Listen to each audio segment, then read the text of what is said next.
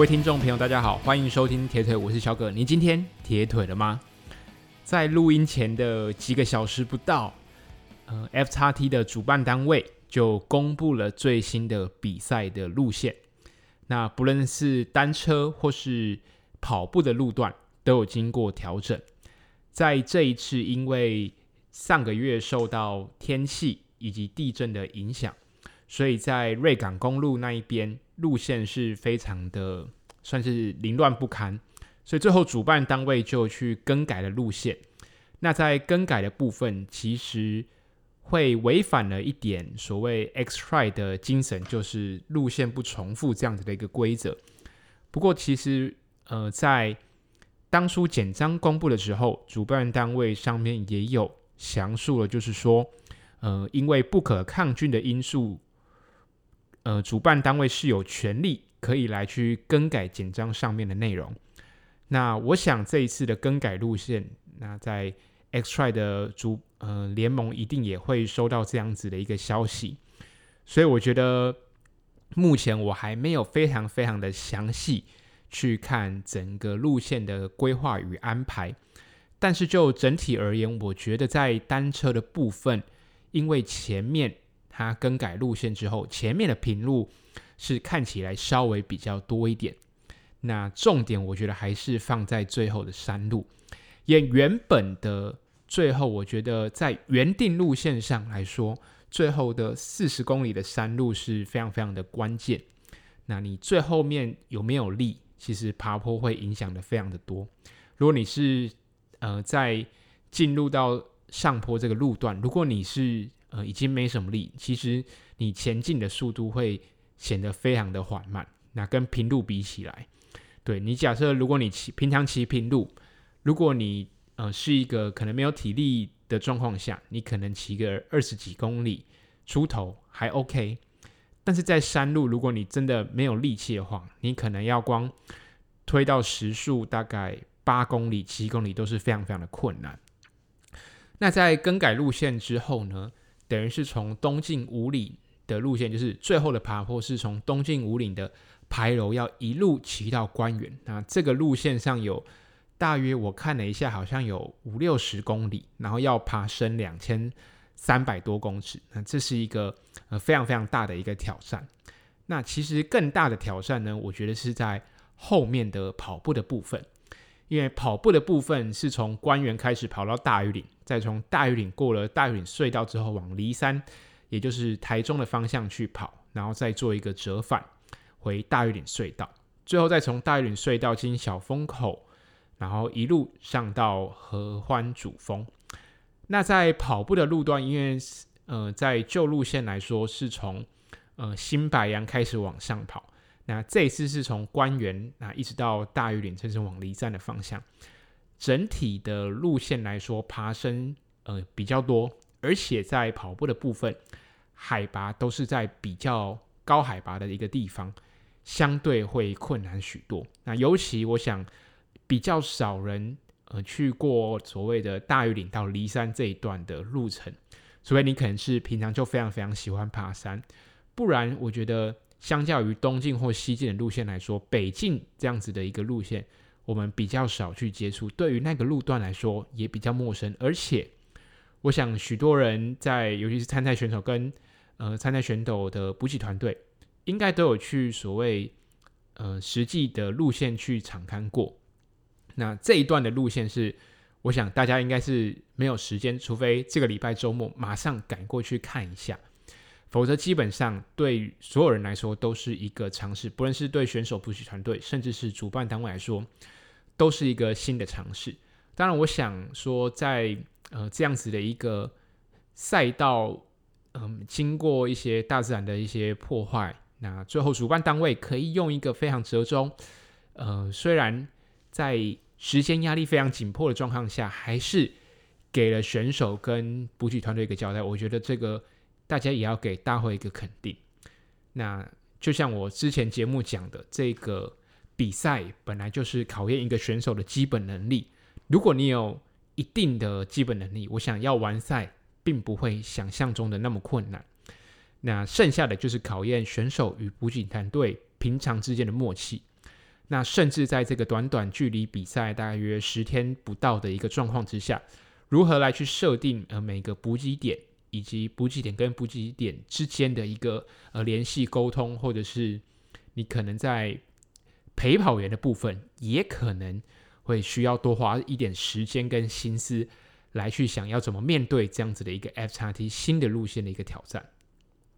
那在上个礼拜的练习是 FXT 前的最大量，不过。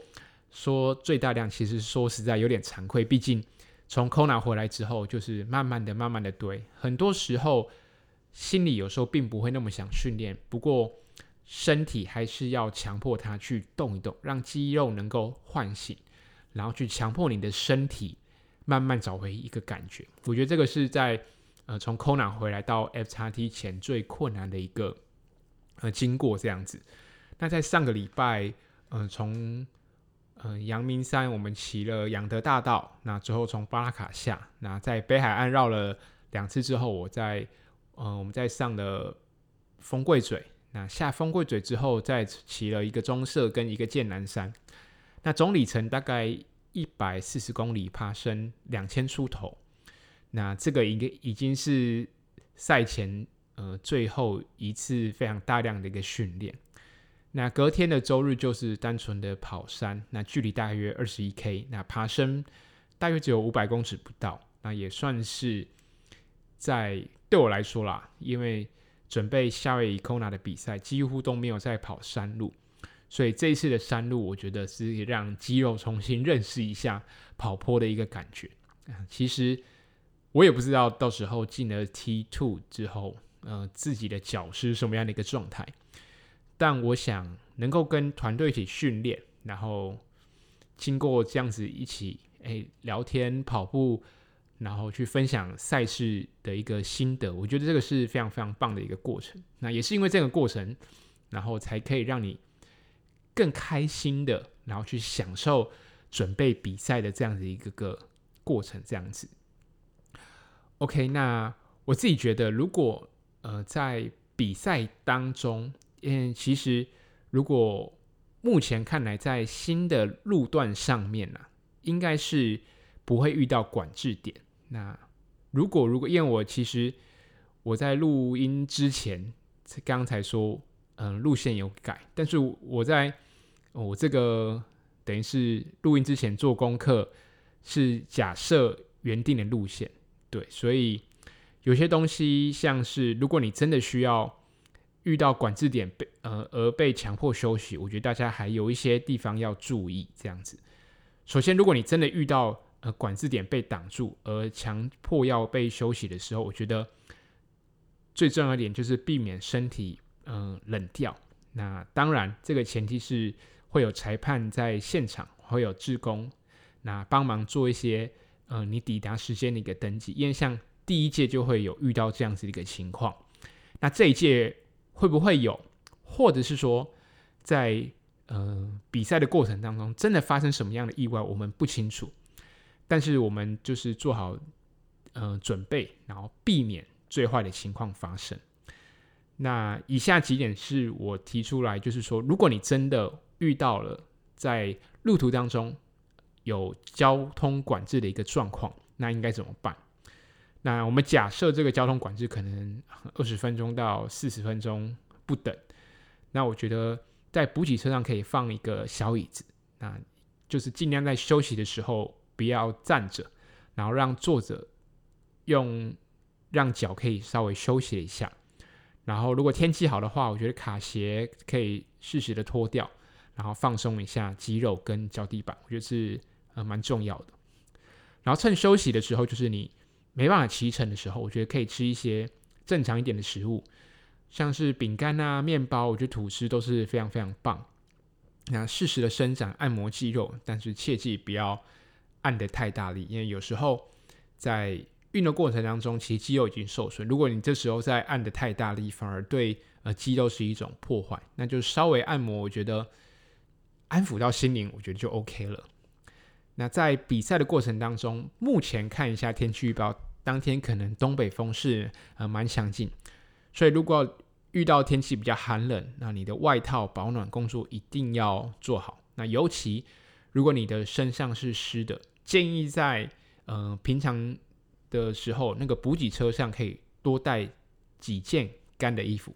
因为像我自己可能会选择呃两节式的三铁衣，就是穿三铁裤，然后衣服的话可以多换几套。如果真的遇到下雨，或者是说前面下雨，那后面可能天气稍微比较好。如果前面有比较湿的衣服可以换掉，我觉得这个是 OK，就是让身体保持凉爽、干爽是非常非常的重要。那当然，我觉得补给车上随时备好一条干的大毛巾，对选手来说，呃，也是非常的必要。那在休息的时候，我觉得你的手机或者是车灯可以适时的拿到呃行动电源来做充电。对，如果今天天气可能不好。或者是像这一次可能在山上的时间比较多，那你可能在车灯上的使用来说，就是可能会需要比较充饱电这样子。那在管制点如果真的被停下来，那你要可以在这段时间也可以跟你的补给团队设定好下一个补给点，因为其实嗯一个管制点来说算是一个大休息，对，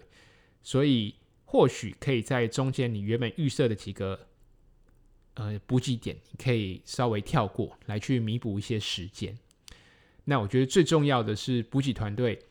可以，我就干脆直接在车上给装个卡拉 OK，唱歌唱起来，对，这样就是让整个气氛就是可以活络起来，而不要让呃选手死气沉沉。有时候意志力这个东西，可能经过时间的关系，很快就会呃冷掉。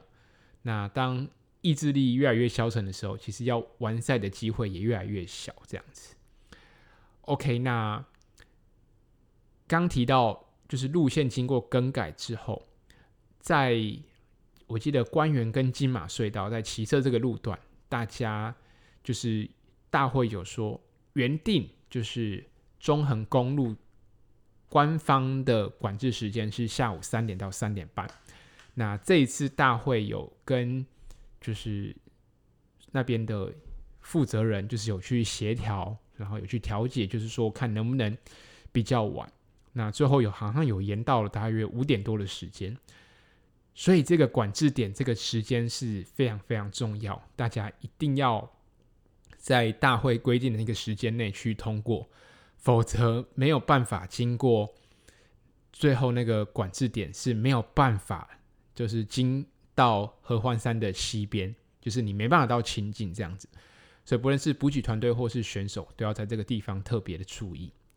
那也尽量不要发生选手已经过，那补给团队没过，或者是补给团队过了，但是选手没有过的一个状况发生。不论你有没有通过，其实最重要的是你的补给团队跟选手是要一起通过，或者是说一起在呃一个点就要赶快上车就。放弃，否则在山上遇到这样的一个事情是非常很容易出意外，然后甚至是可能危及生命的这样子。OK，那上个礼拜最大的新闻，对体坛来说最大的新闻，想必就是呃 NBA 的球员 Dwight Howard 魔兽来台湾。那我就想说。既然都是一个体育性质的 pocket，就来聊一下所谓的魔兽效应。那这样子的一个请一个大咖球员，或者是说非常有知名度的一个球员来台湾打球，对我们的体育圈或者是说呃铁人圈来说，到底有没有什么值得我们借鉴的一个部分？那先来谈一下，其实 Howard 去年在湖人队，他的年薪是两百六十四万美金。换算成新台币是八千两百万。那在加盟云豹之后，嗯，云豹在官方宣称呢、他给的月薪是二十万美金。那当然，台湾的美，台湾跟美国的税制上面，呃、算法不同。美国的税一定是扣的比较重。那这个东西不在我们这次的讨论范围之内。那在谈 Howard 效应之前，我想。不知道大家还记不记得，二零一三年的时候，Manny Ramirez 就是红袜队一个非常有名的一个呃棒球选手。他在二零一三年的时候加入了义大犀牛，那时候吹起了一阵曼尼旋风。那其实当初 Many Ramirez 到呃中华职棒的时候，义大犀牛开出来的条件是月薪五万美金。那最后最后，呃，义大犀牛呃给了呃 Many Ramirez 超过六百万台币这样子。那当然啦，Many Ramirez 为什么最后会选择来台湾？那先呃不论背后的原因，他其实 Manny Ramirez 在二零零零年，就两千年的时候加入红袜队。那当时红袜队哦给他八年一点六亿的美金，但是红袜队他没办法八年给出一点六亿，所以他最后呃红袜队是改成呃分十六年来给这个一点六亿美金，也就是说呃红袜队一年要给 Many Ramirez 一千万美金的呃这样子的一个薪水。等于是从二零一一年开始到二零二六年，Many Ramirez，呃，都可以每年领到一千万美金，就是从红袜队那边领到一千万美金。所以其实当初 Manny Ramirez 离开了红袜队，加入义大犀牛的时候，其实除了中华职棒给他薪水之外，他还有拿到呃红袜队给他每年一千万美金的一个薪水。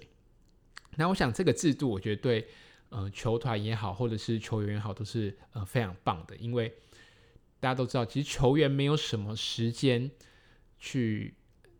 管理他的金钱。那如果呃球团在这个方面他没办法一次支付那么庞大的一个金额的话，那等于所谓的分期付款，我觉得对球员或者是对呃球团来说，都是一个一举两得的一个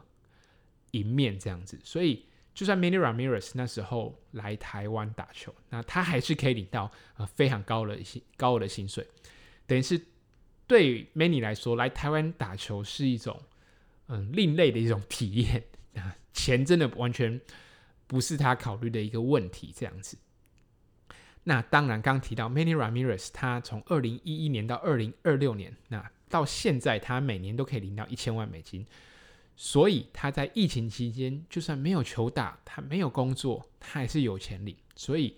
这样的一个制度，我觉得台湾的嗯球团可以学习。对，那到底当初曼尼旋风带来什么样的效应呢？二零一二年，也就是 Manny Ramirez 加盟呃意大犀牛的前一年，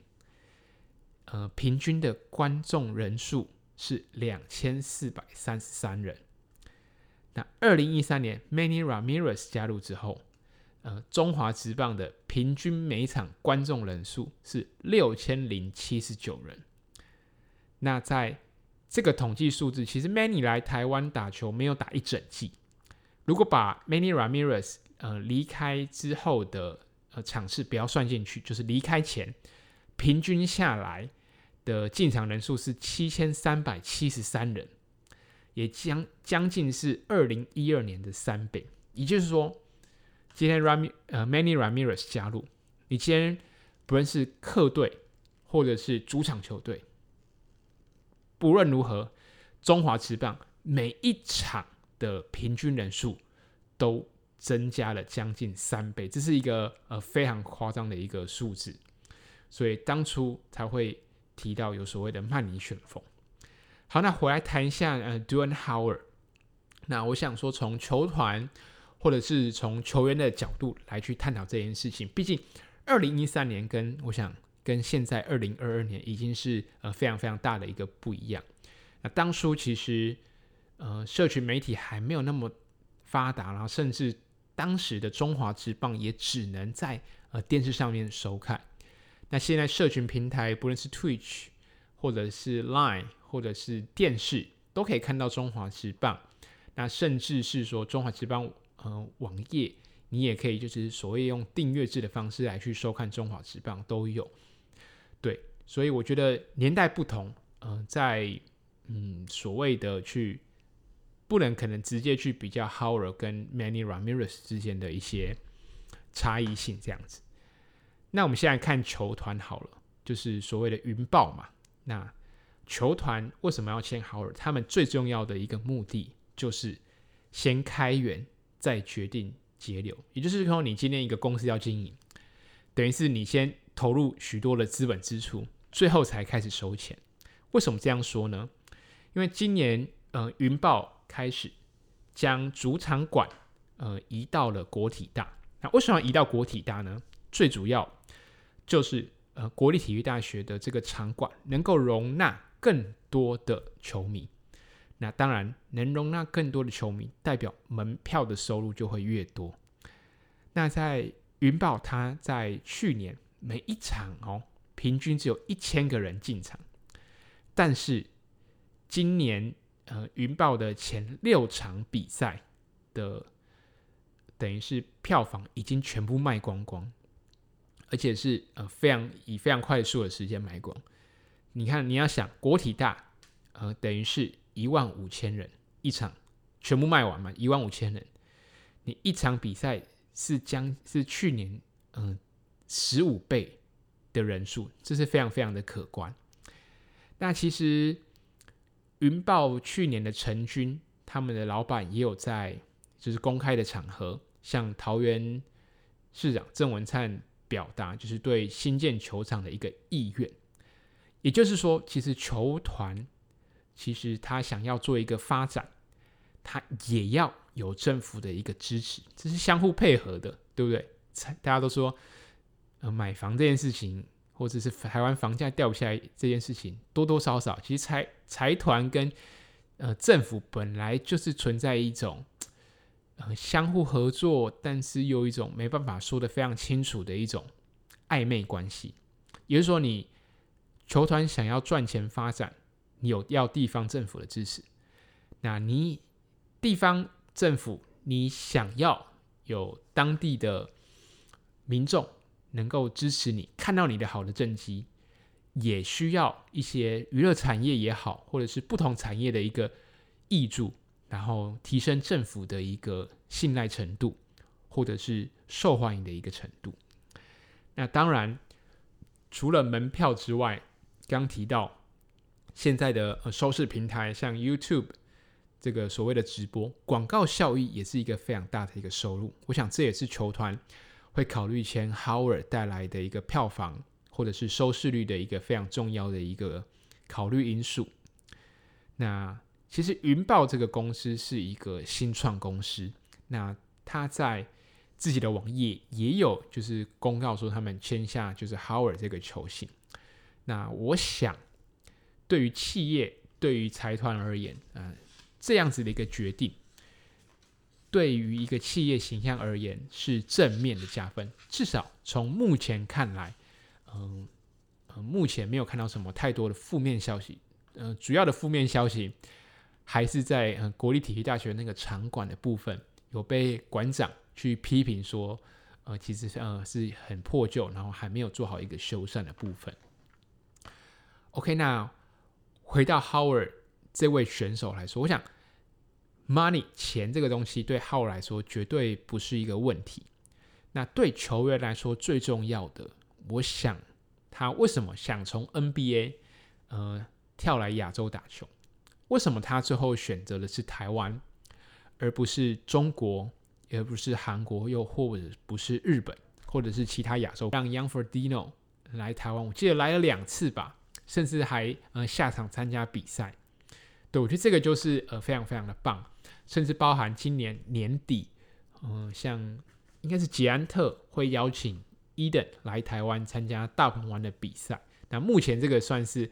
没有那么公开的消息，不过这样的一个风声有一直在传，所以我觉得其实不论是铁人三项或者是呃棒球，我觉得能邀请呃有名的明星来参与。台湾的赛事，我觉得是很重要，而且也希望就是不论是铁人三项的呃选手，嗯、也可以支持，就是主办单位邀请呃大明星来台湾，因为真的是非常非常不容易。我第一次遇到，哎伊登已经来台湾，好像如果这一次来，可能是第二次还第三次了吧？对，我记得第一次就是呃签约，然后还在台北田径场办了一些活动，我觉得这个都是呃非常棒。那当然，Howard 跟呃这个伊登来台湾是性质还是有一点不一样。毕竟 Howard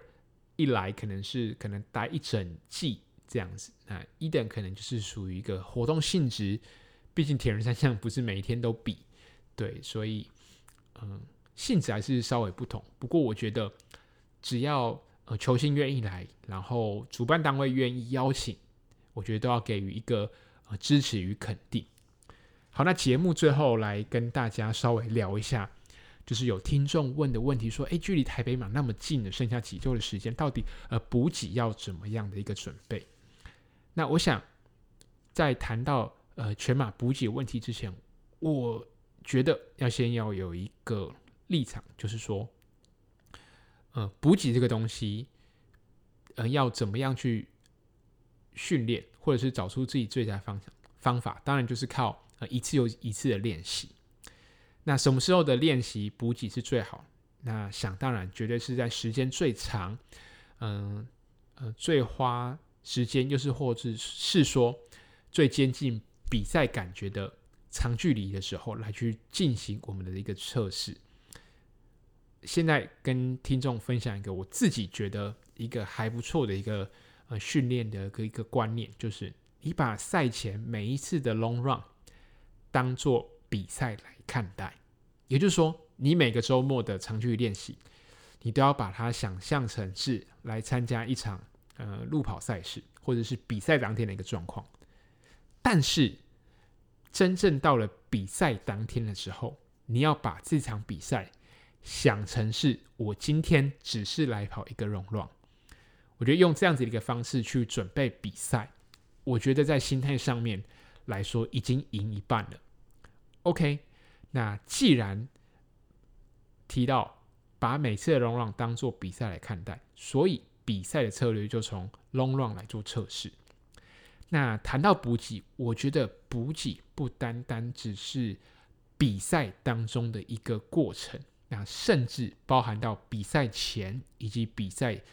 的过程当中，应该要把这两个面向都一起来进来讨论。那我自己觉得在赛前呐、啊，我觉得全马赛前还是可以去执行肝糖超补。如果你有尝试过肝糖超补的选手、听众朋友，我觉得你还是就是照你的方式去执行。我觉得肝糖超补还是有它一定的影响力。那尤其你多做几次，你可能就会呃知道这个差别。那如果你平常嗯、呃、怎么做肝糖超补？因为肝糖超补应该是呃在比赛前的。七天左右，七到四天开始，呃，以蛋白质为主，那碳水为辅。那到赛前的两到三天，再以碳水为主，蛋白质为辅的一个方式去进行补给。那在平常 long run 前，我觉得就前一晚多吃一点饭，多吃一点碳水化合物就好了，就当做呃平常的一所谓的肝糖超补。那 long run。的时间，因为像假设可能像台北马，假设是六点起跑，但可能有我们平常练习的时候习惯五点半就起跑。那不管，我觉得你的时间你就按照比赛的时间去进行。也就是说，假设好，我今天不管我今天假日的 long run，我的我从五点半开始起跑，那你就推算。呃，前两个到两个小时到两个半小时，嗯、开始去吃早餐。你要先算好你吃早餐的时间，然后再去推到你比赛当天，呃，应该吃早餐的一个时间这样子。那我个人的习惯呢，赛前二点五小时到两小时会先吃碳水化合物固态的，就像面包啊。那我自己觉得便利商店的面包就 OK 了啦，除非你是。非常注重健康，或者是说你自己有吃，呃，非常习惯的一个面包店。那像我觉得馒头也是一个非常棒，但是可能有人会觉得说，呃，馒头比较没有那么有味道。但我觉得馒头加花生酱也是一个非常棒的一个组合。那我自己因为可能比较懒惰一点，所以我觉得很多时候我很多便利商店的面包就解决，然后便利商店的面包我也吃的习惯，所以我的碳水都从那边来。那到赛前三十分钟，我会吃所谓的液态，或者是比较有水分的呃能量，像威德，我觉得都还不错。那我也不会在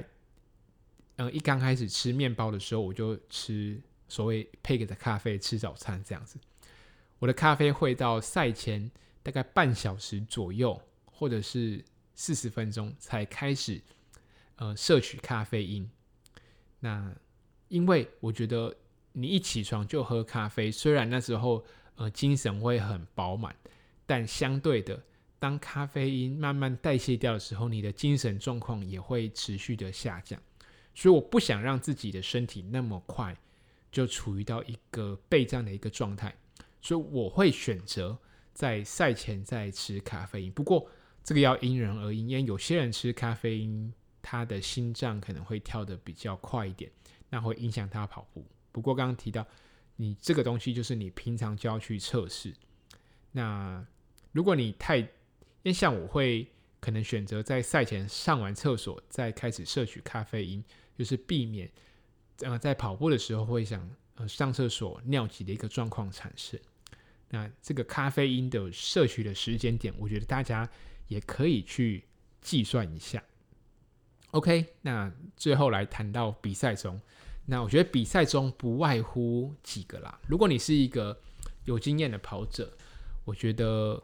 我这边就讲了就参考就好。那我是给可能呃经验还没有那么多。呃，或者是说，可能很久才参加全马的一个听众朋友的一些建议。首先，我觉得在我现在这个阶段，你要非常非常确定你习惯吃的能量胶的品牌，就是你可以吃四五包、五六包都不会觉得有想吐，或者是说呃反胃的一个状况。那你长距离你就来去估算一下自己呃多久吃一包比较适合。那当然啦。因为跑比赛，或者是说你赛前已经吃早餐，所以你第一包的能量胶的时间不用，可能你可能预划好，假设你六 K 六公里吃一次，但是因为你前面已经有吃早餐了，所以你可以等到第十公里或到第十二公里才开始摄入第一包能量胶。那比赛越到后面，消耗的能量相对的越快，所以你可能到后面，像我可能假设。我自己啊，这是我自己。假设你是十 K 吃一包，十六 K、二十一 K、二十七 K、三十二 K、三十六 K，甚至到四十 K 都各吃一包胶，那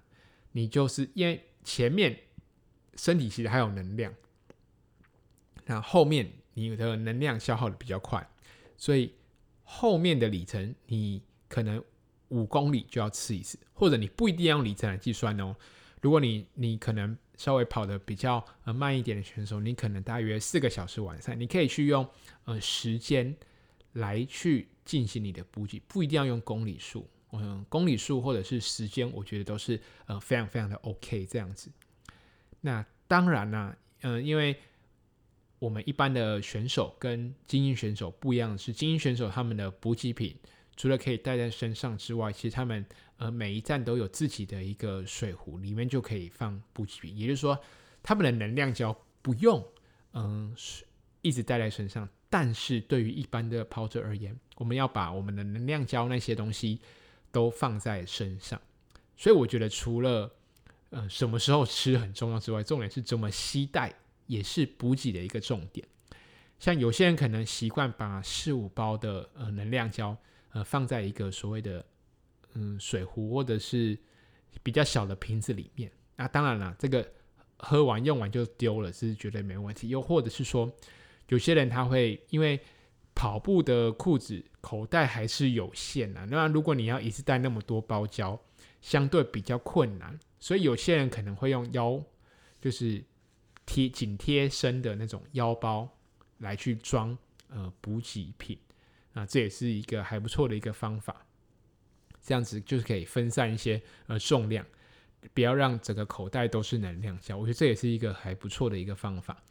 那这个东西平常在 long run 的时候也是要练习的哦。你要去稍微感受一下，就是身体带着能量胶跑步的一个感觉是什么，而不是都把能量胶放在一个呃你固定一个地方，然后每次呃折返的时候呃吃完就放在那边。那那样子会稍微跟比赛状况会有一点落差。我建议这个把能量胶放在身上，呃，这件事情我觉得可以多尝试一两次，去习惯那个动作。毕竟，如果你能在跑步的过程当中，少花一点力气在这个上面。相对的，不论是在嗯实际上耗能上面，或者是心理的负担上面，甚至是你这个熟练度，你做的越熟，你就不会比赛当中甚至会发生能量胶掉在路上，你不知道要捡还是不捡的一个状况发生。这样子，OK，那除了碳水之外，电解质的补充也很重要，因为虽然嗯、呃，在大会的补给上面可能都会有所谓的运动饮料，不过对于有些人来说，运动饮料的、呃、盐分是不够，尤其他可能需要跑到呃四个小时、五个小时。那我觉得身身上带着呃盐锭，我觉得也是必须的。那这个盐锭，当然每一家的一个厂牌跟它的使用的方式，同时是浓度都不同，那你就参照呃上面的一个标志去。执行看看，看会不会有所谓呃不舒服的一个状况。那我自己觉得大概一个小时吃一次盐定差不多了。那当然还是要看那个盐定，嗯，上面给的一些建议，然后你要在平常的状况当中去做测试。因为我觉得这个东西蛮反而是比较容易被疏忽，毕竟跑马拉松比赛的天气大概都是寒冷的状况比较多。要在大热天跑步来说，主要是呃铁人赛比较多。所以这个盐分补充在马拉松赛事反而会忽略，但是其实，在不论是在冬天或者是在夏天，在跑步的过程当中，我们身体的电解质都会随着时间，都会随着我们的汗水呃排泄出去。那这时候补充电解质就是非常重要的。那半马的补给策略这边就不再赘述。我自己嗯，去年的台北马大概八十四分，我过程当中就吃了呃两包胶而已。对，所以就看个人状况，每个人不同。你可以从时间，你可以从距离来去算。那如果你是一个嗯跑步可能需要超过四个小时的一个听众的话，我觉得你不想带那么多能量胶，我觉得像是大会提供的一些香蕉，也都是可以作为一个补给。我觉得这也是 OK 啊。如果你真的是不赶时间，真的我觉得身上也没有必要带那么多的